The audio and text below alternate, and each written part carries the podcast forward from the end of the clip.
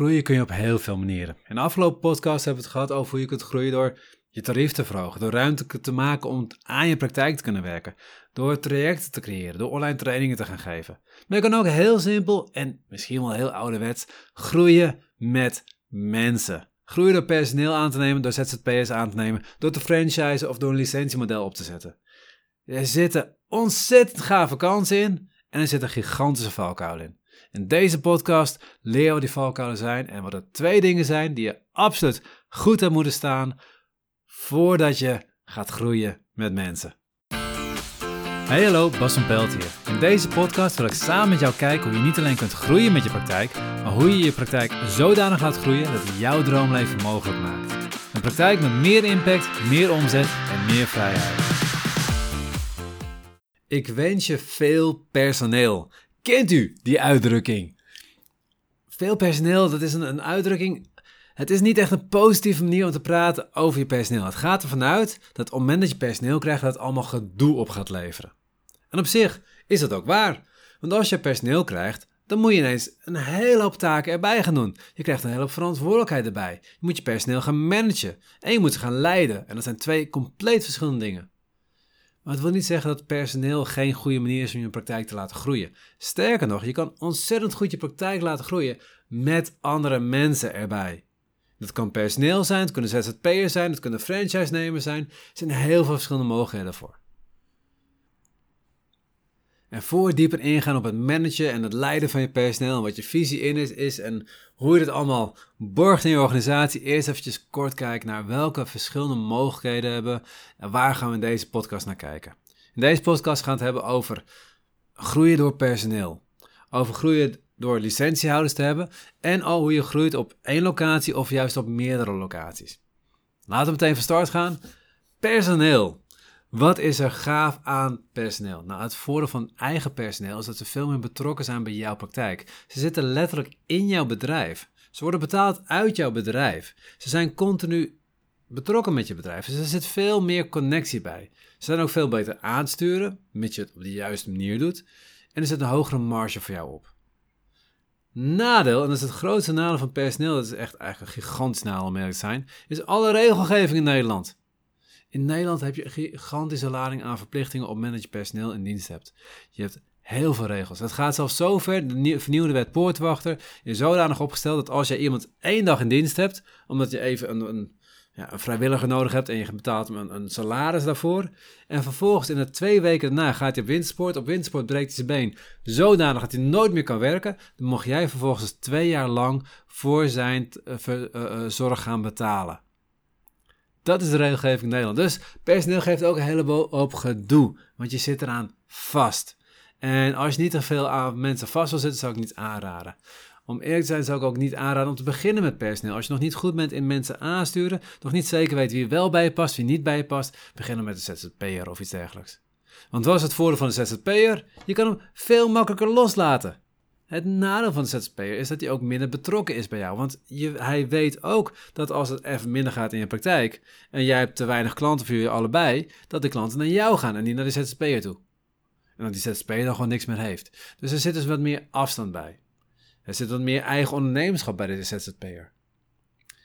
Er zitten dus voordelen aan en er zitten nadelen aan. Je moet eventjes kijken wat voor jou het beste werkt. Maar je kan dus gaan groeien, dat is met personeel en met ZZP'ers, in jouw eigen praktijk met meer therapeuten en coaches. Een andere manier waarop je kunt gaan groeien is in de vorm van een franchise of een licentiemodel. Het gave daarvan is, is dat je hebt ondernemers die verantwoordelijk zijn voor hun eigen praktijk.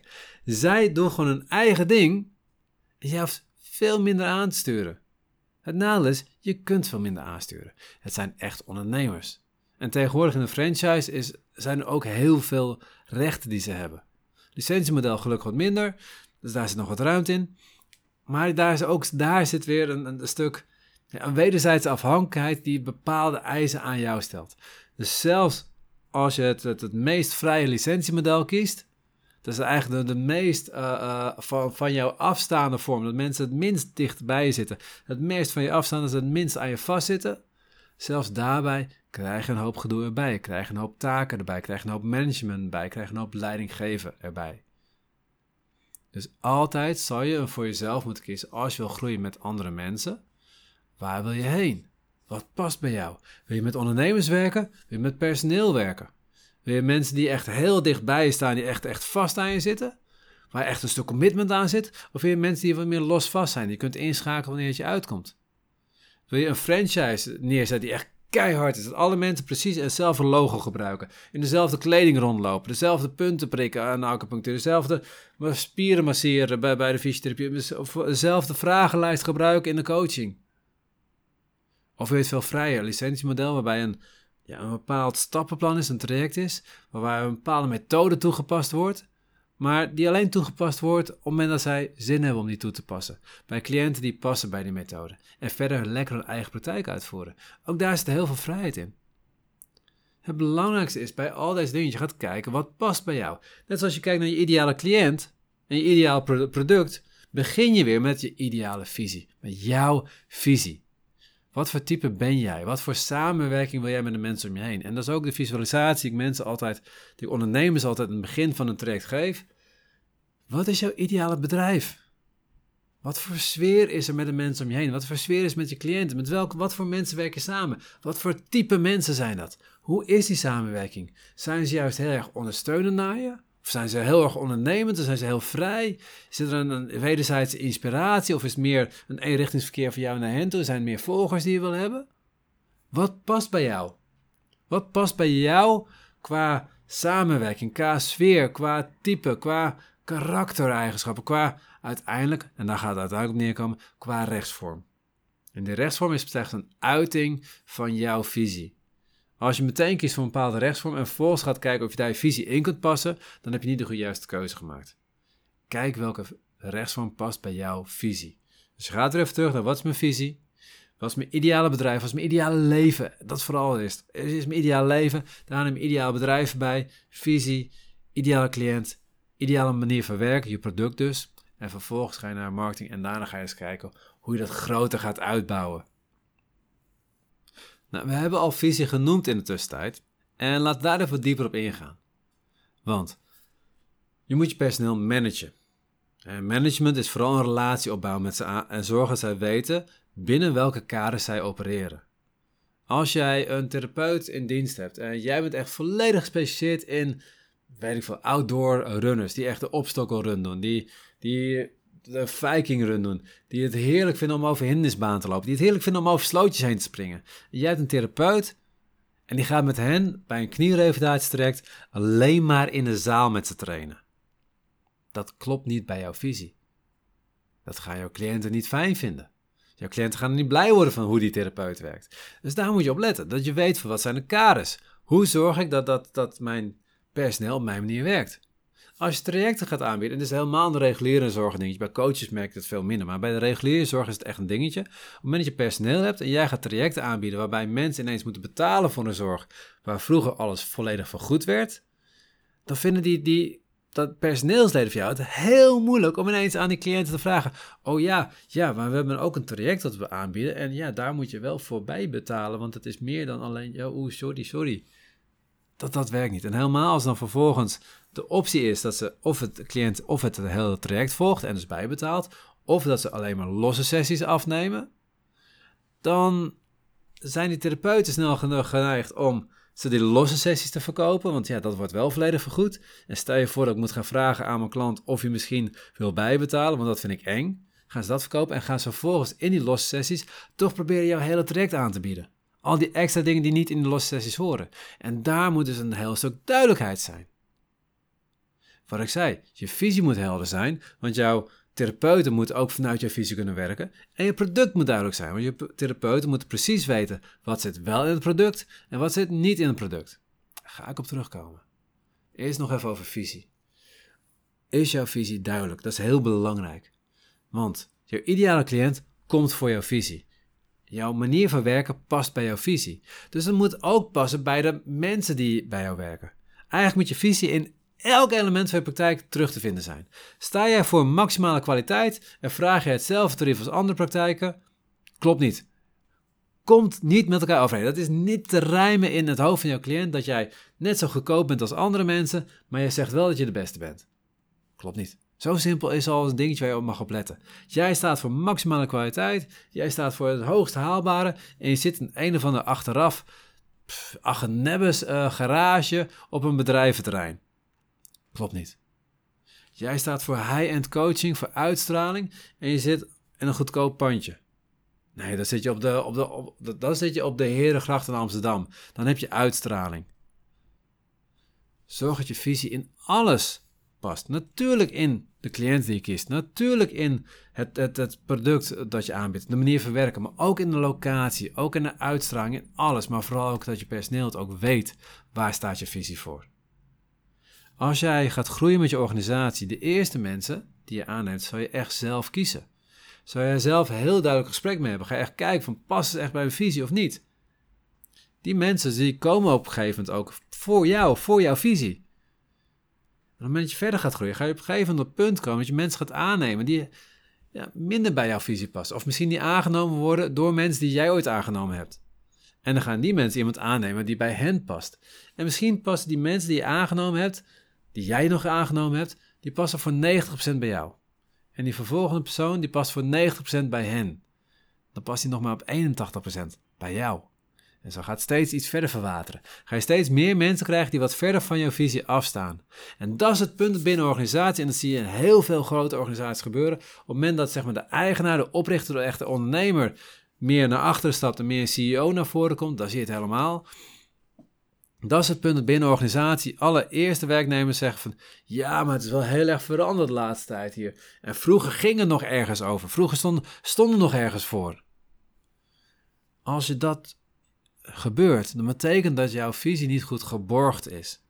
Als je geen borging van je visie hebt, als je niet zorgt dat je personeel helder heeft wat jouw visie is, waarom jij doet wat je doet, waarom ze op een bepaalde manier telefoon opnemen, waarom een traject op een bepaalde manier is opgebouwd, waarom je met de cliënt naar buiten gaat, of waarom je bepaalde vragen stelt.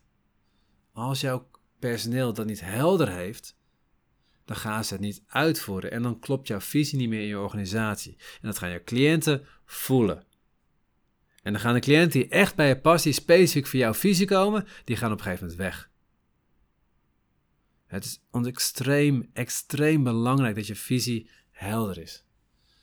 Je visie is belangrijk in de zin van dat je herkenbaar bent, dat je zichtbaar bent. Wat ik zei, mensen komen voor je visie. Als je dat nog niet weet, dan ga dan echt allereerst hiervoor gaan de podcast terugluisteren en dan ga je erachter komen. Mensen komen voor waarom je doet wat je doet. Niet voor wat je doet. Dat is ook belangrijk. Want als ik beter wil worden, als ik van mijn rug afkom, ga ik niet naar de slager toe die een geweldige visie heeft. Dan ga ik wel naar een therapeut toe die een geweldige visie heeft.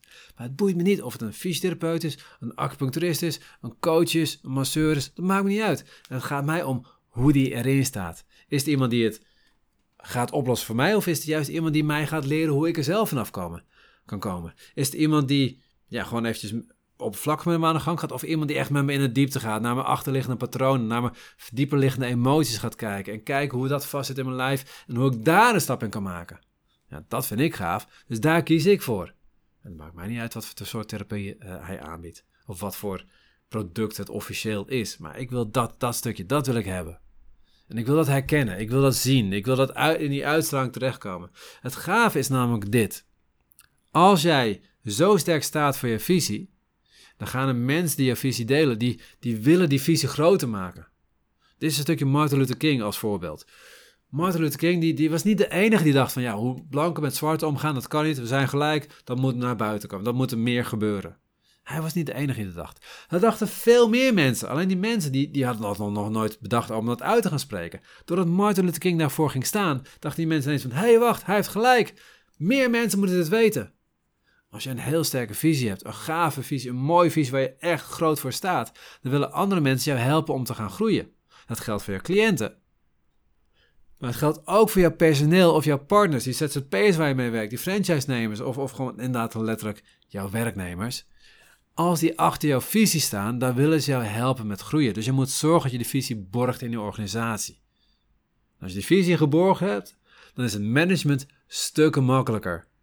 Begin met leiding geven. Als je dat kan, wordt management wordt een, een, nou, een eitje ga ik niet zeggen, maar het wordt wel veel makkelijker om uitvoeren. Want al jouw therapeuten, al jouw coaches willen al dezelfde kant op. Dus zorg dat die eerst staat. Andere punt wat goed moet staan in jouw bedrijf, niet alleen je visie, maar is ook jouw product. Jouw product moet van zichzelf waardevol zijn. En wat bedoel ik hiermee? Heel simpel. Je kunt natuurlijk algemene coaching of therapie bieden. Dan bied je bijvoorbeeld fysiotherapie of acupunctuur of coaching. Maar eigenlijk zeg je dan dat je niets bijzonders biedt. Als ik gewoon acupunctuur bied, dat kan ik overal krijgen. Wat is daar bijzonder aan? Niks. Helemaal niks. En als ik dat ga aanbieden, ik ga allemaal personeel aan, aannemen, dan ben ik gewoon een praktijk die algemeen acupunctuur aanbiedt. Ja, dat kan je op heel veel plekken krijgen. Dus dan moet ik heel hard gaan werken aan mijn marketing om de agenda van mijn personeelsleider vol te gaan krijgen. Als ik daarentegen een waardevol product heb, en als je niet meer weet wat een waardevol product is, ga eventjes de vorige paar podcasten luisteren over een waardevol traject te creëren.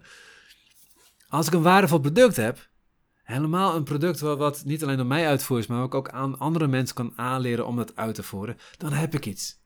Dan heb ik iets gaafs. Dan heb ik iets wat bijzonder is. Dan heb ik namelijk bijvoorbeeld een traject wat van A naar B toewerkt, wat een resultaat gaat creëren.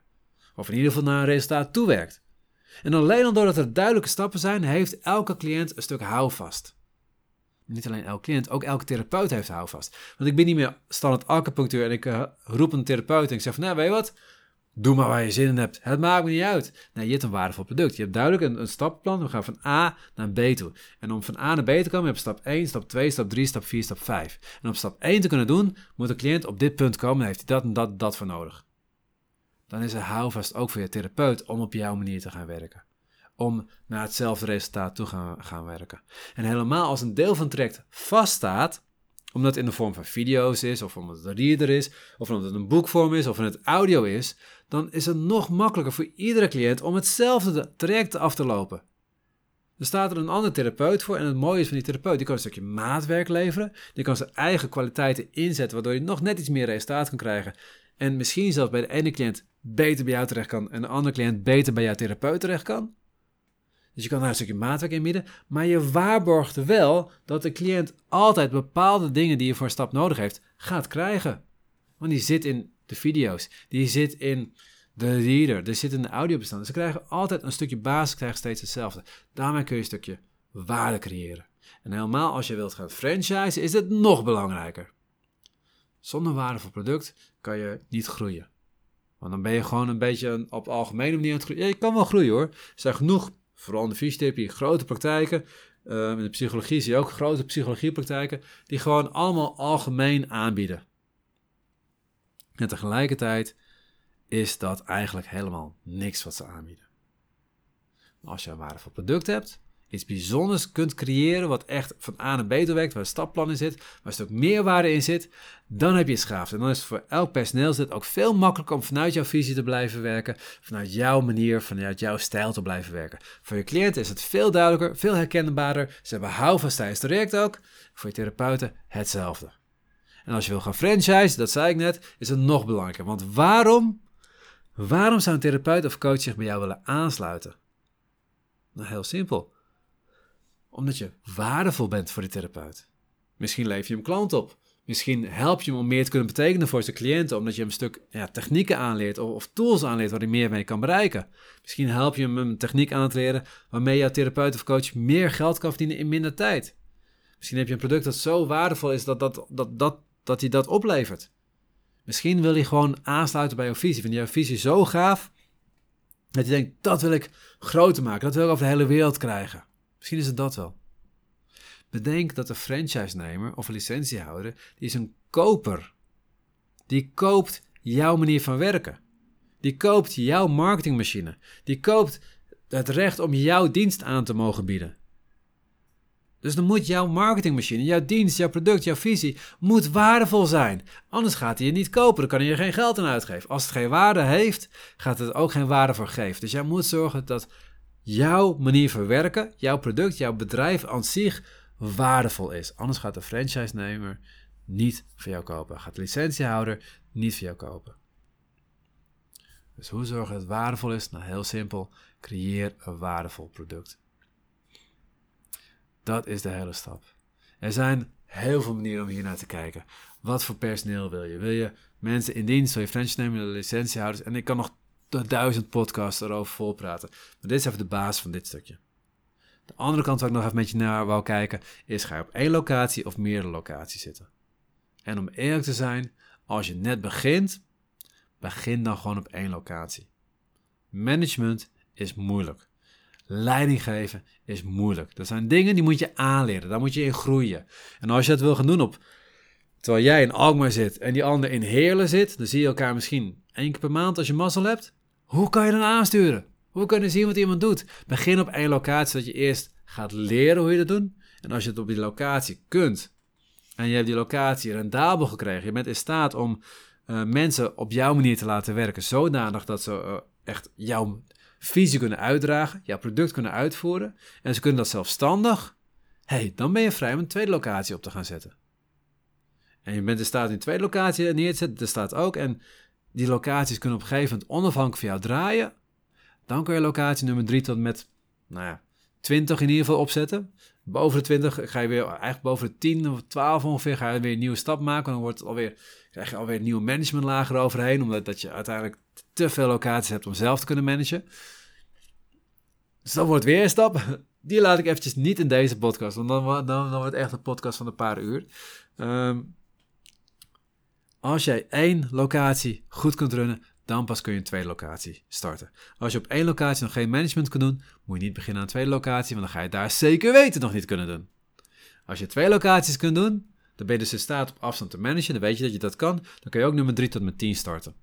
En daarna komt er weer laag bovenop, dat is een ander verhaal. Maar dat is hoe je die stappen neemt. Franchisen, ook dat. Begin met een aantal franchise-nemers op een afstand dat je het nog kunt overzien. Als jij in Groningen zit, begin dan niet met de franchise-nemer in, in Zeeland. Te ver weg, te weinig contact. In het begin wil je een klein groepje hebben waar je veel contact mee hebt, zodat je erachter kunt komen hoe ga je je franchise precies vullen? Hoe ga je licentie precies vullen? En je hebt er van tevoren af gedacht. Je hebt alle contracten opgezet. En in de praktijk is het altijd anders. Dus je wilt gaan ervaren.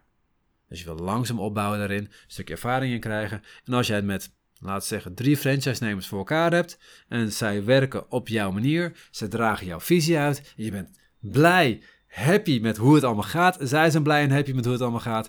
Mooi. Dan mag voor mij nummer 4 tot en met, nou met franchise-nemers zijn ondernemers zijn veel zelfstandiger. Kan je van mij betreft nummer 4 tot en met nummer 25 wel in één keer uitrollen vervolgens. En daarna komt er weer een laagje bij, want dan krijg je echt een hoofdkantoor waar je veel meer taken in gaat krijgen. Dan moet je op dat stuk weer gaan, starten. En dan word je weer een heel ander soort bedrijf.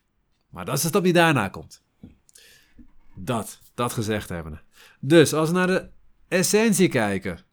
Wil jij gaan groeien met personeel, of ze nou werknemers zijn, ZP'ers zijn, franchise-nemers of licentiehouders zijn, dan is het een eerste belangrijk dat je een heel heldere visie hebt.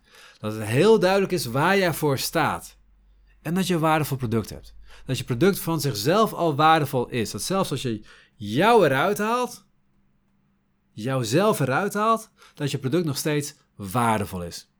Dat zijn de twee eerste punten waar je mag gaan focussen.